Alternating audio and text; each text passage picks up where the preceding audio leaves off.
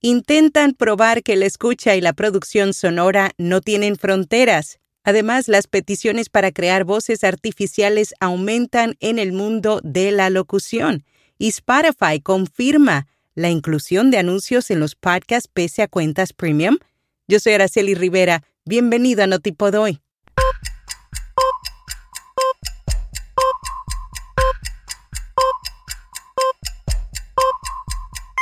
Notipod hoy.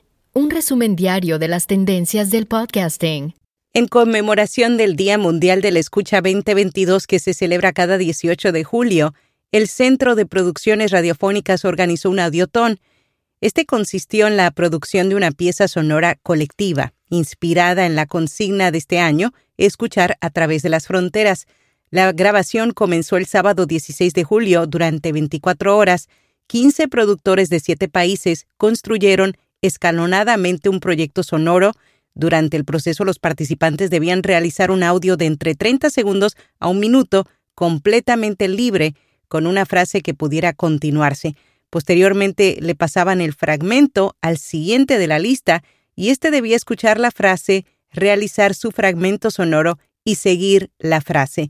Al finalizar se obtuvo un Frankenstein sonoro que se ubica entre el paisaje sonoro, el documental, la música, el arte sonoro y la entrevista.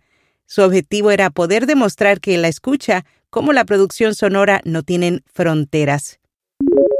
Jeff Vidler compartió por qué considera que escuchar es mejor que leer y mirar cuando se trata de lograr que las personas entiendan. El fundador de Signal Hill Insights cree que el audio brinda matices y significados a través de la inflexión la cadencia y el volumen que no se pueden obtener por medio de un texto. Algunos de sus comentarios fueron la ventaja del audio es que puede comunicar una comprensión enfocada e imparcial sin distracciones visuales. Si el audio se usa de manera efectiva, la narración personal genera un periodismo poderoso. Algunos de los episodios más penetrantes del podcast diario del New York Times son aquellos en los que las personas cuentan su historia con su propia voz, una de las razones que hace que los anuncios leídos por el presentador funcionen tan bien es porque los podcasters cuentan la historia de la marca con sus propias palabras. Con rss.com obtienes todo lo que necesitas para alojar un podcast, almacenamiento de audio ilimitado, distribución automática a los principales directorios, soluciones para patrocinio, análisis de multiplataforma, un sitio web gratuito y más. Prueba rcs.com completamente gratis hoy.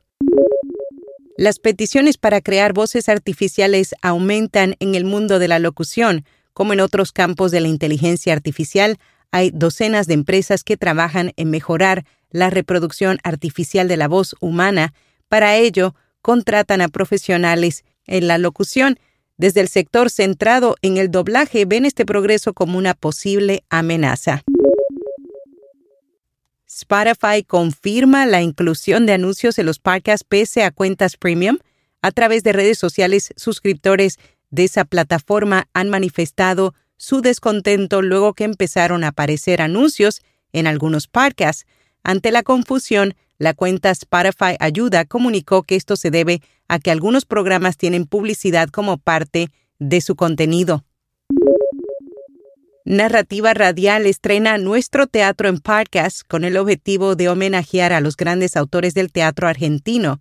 A través del tratamiento de sus obras han creado una nueva ficción sonora, la primera obra, El acompañamiento del gran autor argentino Carlos Gorostiza, fue producida por Narrativa Radial con el apoyo de Pro Teatro.